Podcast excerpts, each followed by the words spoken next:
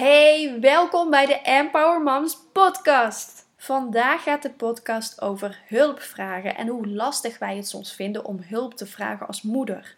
Ik werd getriggerd door een artikel dat ik las op Kek Mama, wat ging over een postje op de populaire Facebookpagina Humans of New York. En ik weet niet of je die pagina kent, maar Humans of New York, dat gaat eigenlijk over mensen die in New York leven, die worden op de foto gezet en vervolgens vertellen ze een verhaaltje over hun leven. Dus wat hen bezighoudt.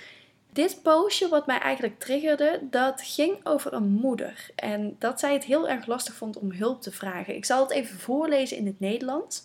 Zij zei: Ik ben maar één persoon en 24-7 moeder zijn maakt me gek. Ik heb deze baby negen maanden gedragen en wist dat ze eraan kwam. Dus toen ze er eenmaal was, had ik het gevoel dat ik het moederschap aan moest kunnen. Bovendien wilde ik anderen niet vragen om hun dagelijks leven on hold te zetten. Ik werd gefrustreerd dat andere moeders gewoon doorgingen met hun leven en ik lag in de clinch met mijn moeder en mijn vriend. Want in plaats van te vragen om hun hulp, vroeg ik ze geïrriteerd: waarom helpen jullie me niet? Dit postje triggerde mij om deze podcast op te nemen. Want heel veel moeders vinden het lastig om hulp te vragen. En heel veel moeders hebben zoiets van: ja, waarom helpen anderen me niet? Zien ze dan niet hoe moeilijk ik het heb? En daar gaat het ook vaak mis, hè? De verwachtingen die wij hebben dat anderen het wel kunnen zien aan ons, dat wij hulp nodig hebben. En dan geen hulp krijgen, dat zorgt eigenlijk voor heel veel frustratie, voor irritatie, voor boosheid en verdriet. Van hè, waarom krijg ik nou geen hulp? Maar als jij er zelf niet om vraagt, dan weten anderen niet dat jij hulp nodig hebt. En dit is een proces waarin je moet groeien. Hè? Het is ook niet makkelijk. Ik wil ook zeker niet zeggen dat het makkelijk is. Maar naarmate je merkt van hé, hey, ik krijg niet de hulp die ik wil. En of het nou praktische hulp is, hè? praktische hulp bijvoorbeeld boodschappen doen, hulp in de huishouding of emotionele hulp. Bijvoorbeeld iemand bij wie je een verhaal kunt doen, iemand die een arm om je heen slaat. Jij bent verantwoordelijk hiervoor om die hulp te vragen. Als jij hulp wil, zul je het zelf moeten vragen. Eigenlijk hebben we ook allemaal verwachtingen hoe wij zullen zijn als moeder. Voordat we moeder worden, hebben wij die verwachtingen vaak denken we dan wel van, nou, het zal wel lastig worden op bepaalde momenten. Het zal soms best wel pittig zijn. Maar hoe het echt is, dat kunnen wij ons niet voorstellen. We zien het wel bij anderen, maar hoe het echt is, dat merk je pas op het moment dat je zelf een kind hebt. Vaak kom je dan ook in een emotionele rollercoaster terecht. Want het doet heel veel met je. Er komen allerlei onzekerheden bovendrijven. Af en toe ben je helemaal wanhopig van wat moet je nou met je kind aan? Want ik weet het gewoon even niet meer. Je twijfelt aan jezelf of je het allemaal wel goed doet. En bij anderen lijkt het allemaal veel makkelijker te gaan. En we hebben allemaal behoefte aan steun. Steun waar we het liefste zelf nooit om zouden willen vragen. Het liefst hebben wij dat anderen wel zien dat wij hiermee lopen te worstelen en dat ze dan hulp aanbieden. Oh, heb jij hier moeite mee? Nou, dan doe ik het wel. Of zal ik de kinderen vandaag even meenemen? Zonder dat wij er zelf om hoeven te vragen. Want dan voelen we ons vaak alsof we niet goed genoeg zijn. Want het is ons kind. Wij hebben zelf gekozen voor ons kind. Dus moeten wij er ook maar zelf voor zorgen. Dat is vaak een overtuiging die wij hebben als moeder zijnde. We hebben er toch zelf voor gekozen? Nou, dan moet ik zelf de verantwoordelijkheid ook maar dragen om voor mijn kind te zorgen. Maar als jij kijkt naar andere landen, hè, bijvoorbeeld in Afrika of in Azië, dan zie je heel veel mensen dicht bij elkaar wonen. Familie die altijd voor je klaar staat. Familie waar je altijd terecht kunt. Een heel dorp staat voor je klaar om te helpen met het opvoeden van jouw kind. En het gezegde luidt dus niet voor niets: It takes a village to raise a child. Je hebt een dorp nodig om een kind op te voeden.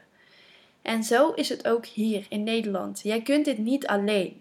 En dat is heel normaal. Daar hoef je je niet schuldig over te voelen dat het jou niet in je eentje lukt. Want iedere moeder ervaart dit. Je hebt andere mensen nodig die jou hierbij kunnen begeleiden. Want anders wordt het ook wel heel veel. Als je het allemaal zelf moet doen. Als jij 24 uur per dag, 7 dagen per week voor jouw kinderen moet zorgen. Dat is best wel een verantwoordelijkheid. Dus het is niet zo gek dat je af en toe dan denkt van... Hé, hey, ik wil dat anderen ook voor me klaarstaan. Ik wil dit ook delen met anderen. Dus waarom zitten wij dan in onze huizen, moederziel alleen, te ploeteren, terwijl er eigenlijk buiten genoeg mensen zijn die jou wel zouden willen helpen? En die ons net zo hard nodig hebben als wij hen nodig hebben. Want Om hulp vragen betekent niet dat jij aan het falen bent. Om hulp vragen betekent niet dat jij een slechte moeder bent. Om hulp vragen is juist dé manier om te slagen. Want het zorgt ervoor dat jij die moed hebt, dat jij sterk bent. Sterk bent om die hulp te aanvaarden.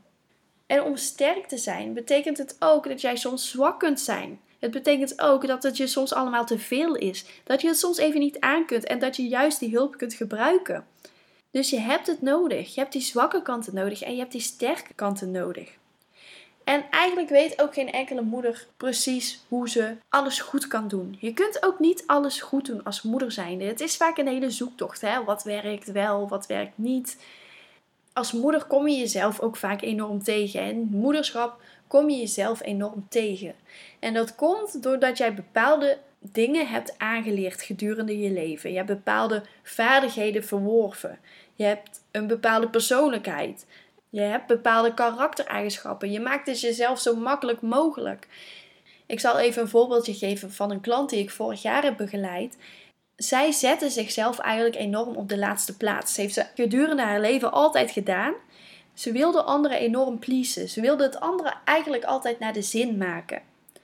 En toen ze geen moeder was, toen ging dat eigenlijk best wel prima. Want op het moment dat zij dan bij anderen was, dan zorgde ze ervoor dat die ander het enorm naar haar zin had. En dan op het moment dat zij alleen thuis was, kon zij opladen. Want dan kon zij de dingen doen die zij leuk vond om te doen. En hoefde ze verder met niemand rekening te houden. Nu is ze moeder. Nu heeft ze minder tijd om op te laden. Nu heeft ze minder tijd om aan haar eigen behoeftes te voldoen. Dus op het moment dat zij iedereen wil pleasen, dan loopt ze zichzelf voorbij. En je kunt ook niet iedereen pleasen als moeder. Dat gaat niet, want iedereen heeft weer een andere mening. De een wil dat je het zo doet en de ander wil dat je het weer op een andere manier doet. En misschien hè, heb jij weer een derde manier die jij graag zou willen doen of uitproberen. Dus je kunt het niet iedereen naar de zin maken en dat hoeft ook niet. Dus probeer echt te kijken, wat zorgt ervoor dat ik mij fijn in mijn vel voel? Wat zorgt ervoor dat ik me gelukkig voel? En op welke gebieden kan ik die hulp vragen? Het moederschap is ook wel een van de moeilijkste taken die er is. Zo niet de moeilijkste taak eigenlijk in het leven. En dat je daar af en toe hulp bij nodig hebt, is dan ook niet vreemd. Want zie het ook als een soort van nieuwe baan. Als jij net moeder bent geworden, dan is het fijn als jij anderen ook in je omgeving hebt die jou een beetje wegwijs kunnen maken. Als jij begint bij je nieuwe baan en je begint die eerste dag, dan word je ook rondgeleid. Dan wordt jou ook verteld hoe je bepaalde taken moet doen. Wat de handigste manier is bijvoorbeeld. Dus waarom zou jij als moeder alles zelf moeten uitzoeken? Juist doordat het de moeilijkste taak is, is het fijn als er hulp bij is. Dan is het fijn als jij die hulp kunt vragen. Het voelt ook vaak als falen, hè? Als wij hulp willen vragen, voelt dat als falen. Want als wij het soms niet meer weten, dan koppelen wij daar eigenlijk automatisch aan dat we het dus niet goed doen. Want het moederschap moeten wij eigenlijk van nature perfect vervullen. Dat is gewoon een biologisch gegeven, dat willen wij graag, maar het gaat niet. Het gaat niet.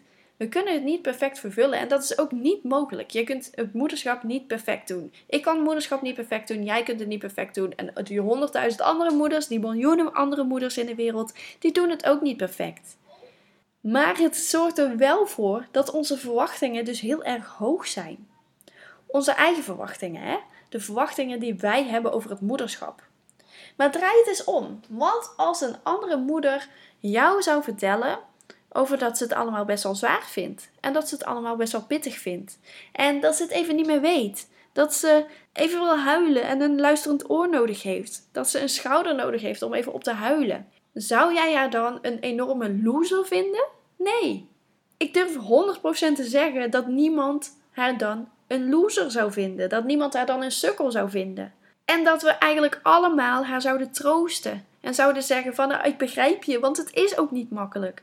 En dat we chocola gaan pakken bijvoorbeeld en er even flink gaan verwennen. En zouden vertellen dat ze fantastisch bezig is en dat ze haar best doet en dat het hartstikke goed is wat ze doet. En dat het ook gewoon moeilijk is als moeder zijnde. Hè? Dat het er gewoon bij hoort. Dat, dat hele moedergedoe, dat het soms ook best wel pittig kan zijn en dat dat niet leuk kan zijn. Maar dat het gewoon helemaal goed komt en dat deze momenten erbij horen. Dus draai het eens om.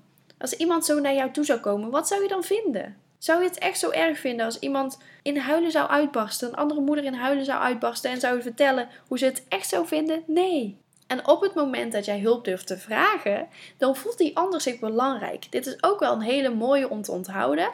Dan voelt die ander zich belangrijk. En als een ander iets voor jou doet, dan krijgt die ander daar een goed gevoel van. Want kijk maar eens naar jezelf. Als iemand jou iets vraagt en jij doet dat voor degene, nou dan zorgt er dat voor dat jij er een goed gevoel van krijgt, want jij hebt die ander geholpen. Dus op het moment dat jij niet om hulp vraagt, dan onthoud jij diegene dat goede gevoel. Zo kun je het omdraaien. Hè? Je zorgt ervoor dat die ander niet dat goede gevoel kan krijgen, doordat hij geen hulp kan bieden aan jou. En met deze gedachte maak je het ook wat makkelijker voor jezelf. Dan maak je het wat makkelijker voor jezelf om hulp te vragen. Want die ander vindt het juist fijn om voor jou klaar te staan. Dus oefen hier eens mee. Dat wil ik je eens meegeven. Oefen hier eens mee. En ik weet dat het niet makkelijk is, maar probeer het eens. Want ik ben heel erg benieuwd wat het je gaat opleveren. Zou je het me willen laten weten? Je kunt me gewoon een berichtje sturen via Instagram of via Facebook. Empower Moms Coaching heet ik daar. Als je meer wil weten over mij of over wat ik voor jou zou kunnen betekenen, kijk dan ook even op empowermoms.nl. Ik wil je heel erg bedanken voor het luisteren en tot de volgende keer.